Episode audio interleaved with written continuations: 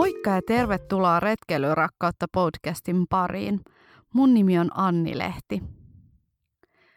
Retkeilyinnostus on viime vuosina ollut kova ja kuluva koronakevät on saanut kansallispuistot ja muut luontokohteet ruuhkautumaan.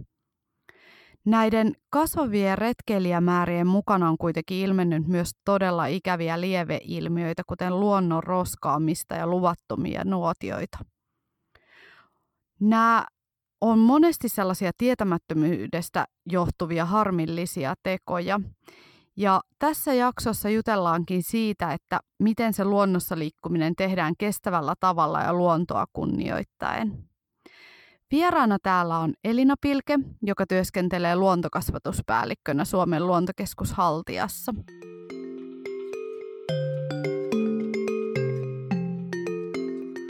Moikka Elina. Moikka Anni. Mä oon kysynyt tätä jokaiselta mun vieraalta ja nyt mä kysyn myös sulta. Eli minkälaisia retkiä sä oot viime aikoina tehnyt ja missä sä oot itse käynyt? No, koska on nyt ollut tää koronatilanne, niin mä oon ollut aika tässä lähellä.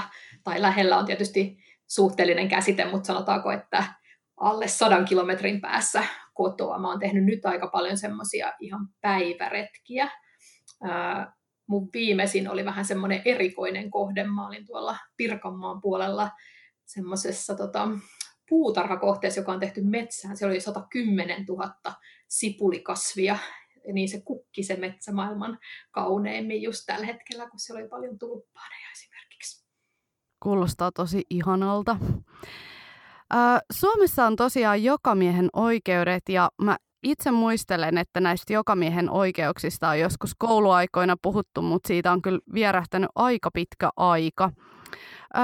Voisitko sä kertoa ihan sellaisella yleisellä tasolla, että mitä nämä jokamiehen oikeudet on?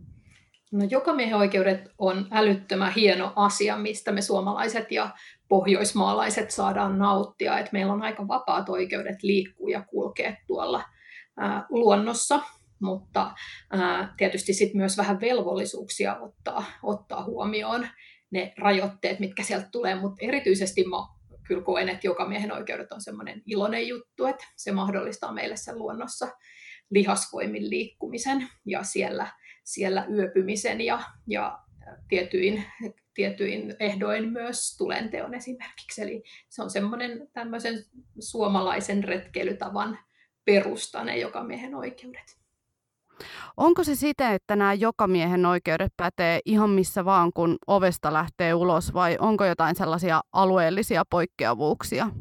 No joo, jokamiehen oikeudet pätee kyllä aika isossa osassa Suomea, mutta sitten on vähän semmoisia rajoitetumpia tai rajoituksia. Tietenkään kenenkään pihapiirissä ne ei päde, eli kenenkään pihalle ei saa mennä telttailemaan ja leiriytymään, mutta sitten jos menee jonnekin metsäisempään tai rauhallisempaan paikkaan, niin sitten siellä ne jokamiehen oikeudet pätee, paitsi jos ollaan luonnonsuojelualueella, niin sitten niitä on voitu rajoittaa. Myöskin jossain kaupunkiomistamilla ulkoilualueilla saattaa olla rajoituksia siihen jokamiehen oikeuteen. Onko silloin, että jos menee vaikka just tällaiselle luonnonsuojelualueelle, niin ennen sitä reissua kannattaa käydä vaikka siellä kyseisen paikan nettisivuilla vähän lukemassa, että minkälaisia rajoituksia voi olla?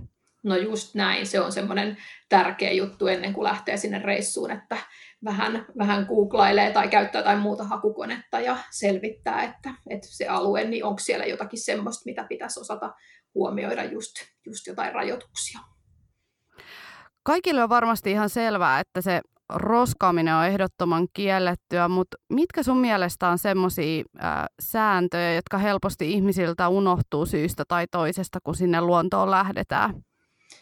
No ehkä nyt tässä just koronakin, kun on lisännyt tosi paljon sitä retkeilyä ja on paljon ollut sellaisia, jotka ei niin ehkä yleensä retkeile, niin se mikä näkyy tuolla tämmöisillä alueilla, missä sitä retkeilyä varten on rakenteita, siellä on vaikka niitä tulentekopaikkoja ja muita, niin semmoisissa tulentekopaikoissa niin on tänäkin kevään aika yleisesti tehty tulia, vaikka on ollut metsäpalovaroitus voimassa tai ruohikkopalovaroitus, ja sehän ei ole sallittua, eli silloin kun on se metsäpalovaroitus, niin edes semmoisessa valmiiksi rakennetussa tulentekopaikassa ei saa tehdä tulia.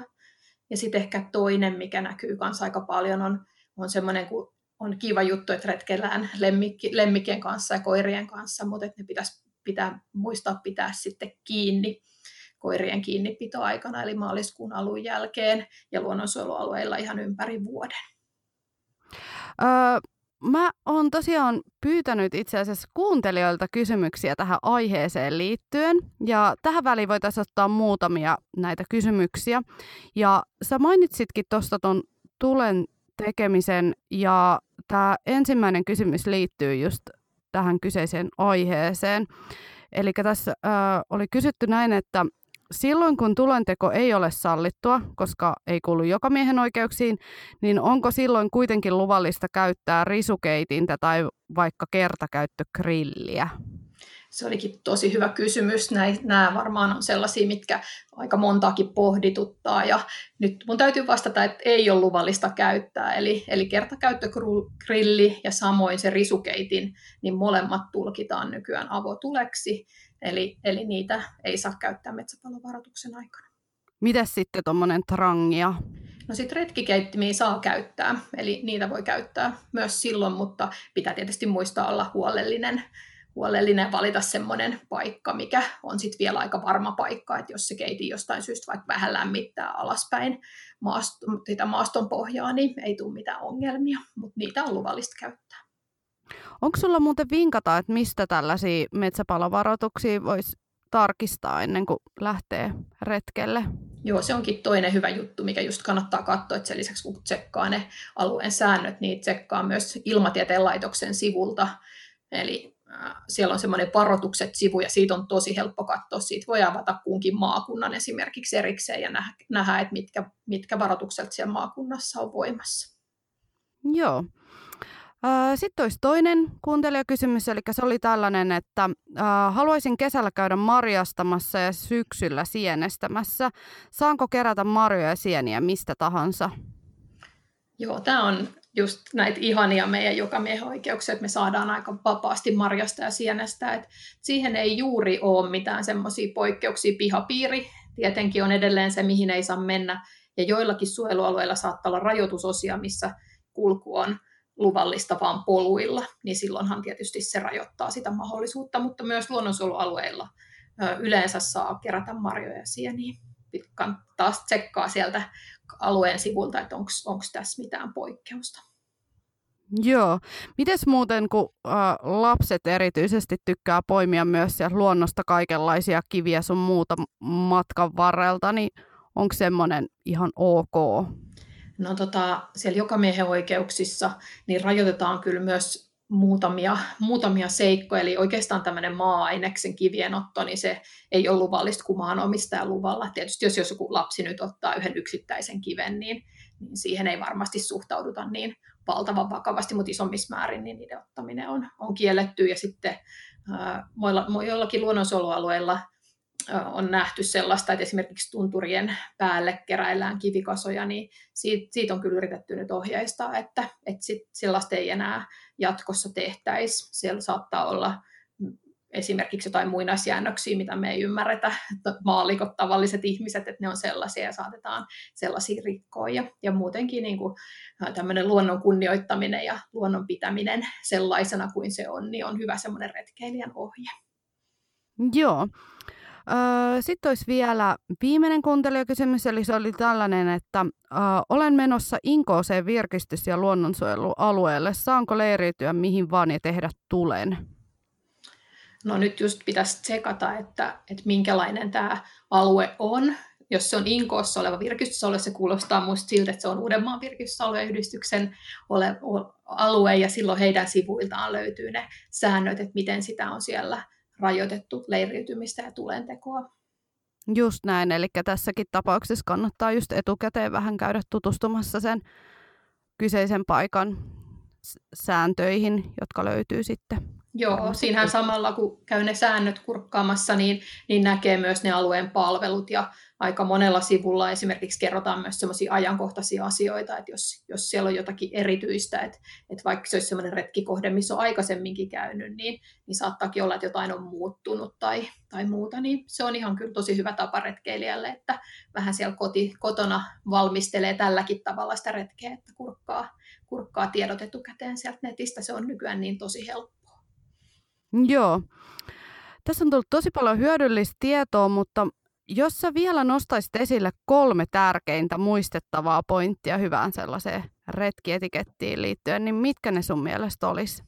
Mä ehkä sanoisin sen luonnon kunnioittamisen, se on kyllä niin kuin pohja sille kaikelle retkeilylle, että sen huomioi aina sen luonnon siellä omalla reissullansa, että se voi näkyä vaikka just niin, että se koira on kiinni ja ei häiritse siellä pesivää linnustoa tai pysyy poluilla tai näin poispäin. Se mun toinen vinkki on se, että tehdään tulet vaan sallituille paikoille, eikä niillekään, jos on metsä- tai ruohikkopalovaroitus, että ainoastaan silloin voi käyttää semmoisia hormillisia maasta eristettyjä tulisijoja, vaikka keittokatoksia. Ja vielä viimeisenä semmoinen muistutus siitä, mikä sekin on jo mainittu täällä, mutta on tärkeä juttu se roskaamisen välttäminen, että sitä pystyy myös hyvin jo kotona, kun ajattelee vähän, että miten ne eväänsä esimerkiksi pakkaa, että niistä tulisi mahdollisimman vähän roskaa siellä reissussa, niin ne on helppo tuoda pois. Ja mä tykkään sitten semmoisesta ohjeesta, kun sanotaan, että sen, minkä jaksaa täytenä kantaa maastoon, niin jaksaa myös tyhjänä kantaa pois, niin näinhän se tietenkin on. Ja se myös tarkoittaa, jos niistä roskista huolehtii, niin sitä, että niille ihmisille, jotka sitten taas työksensä huolehtii näistä alueista, rakentaa meille vaikka niitä retkeilypalveluita, niin niille ei mene semmoiseen turhaan siellä aikaa, että ne keräilee meidän roskia, vaan ne ehtii tehdä meille esimerkiksi parempia palveluita, korjata niitä rakenteita, mitä siellä on, laavuja tai tulipaikkoja tai muita. Hei Elina, kiitos paljon vierailusta. Saatiin todella paljon erinomaisia vinkkejä ja sitä tärkeää muistin virkistämistä myöskin. Kiva, kiitoksia. Mä toivotan kaikille tosi kivoja retkiä suomalaiseen luontoon ja nauttikaa kesästä. Ja tosiaan näistä Elinan kanssa keskustelluista asioista löytyy hyvä koonti luontoon.fi retkeilyn ABCstä, joka löytyy siis netistä luontoon.fi kautta retkeilyn ABC. Ja tätä tuottaa yhdessä Metsähallitus, Suomen Partiolaiset ja Suomen Latu. Kiitos kun olitte mukana matkassa ja ensi kertaa, moikka!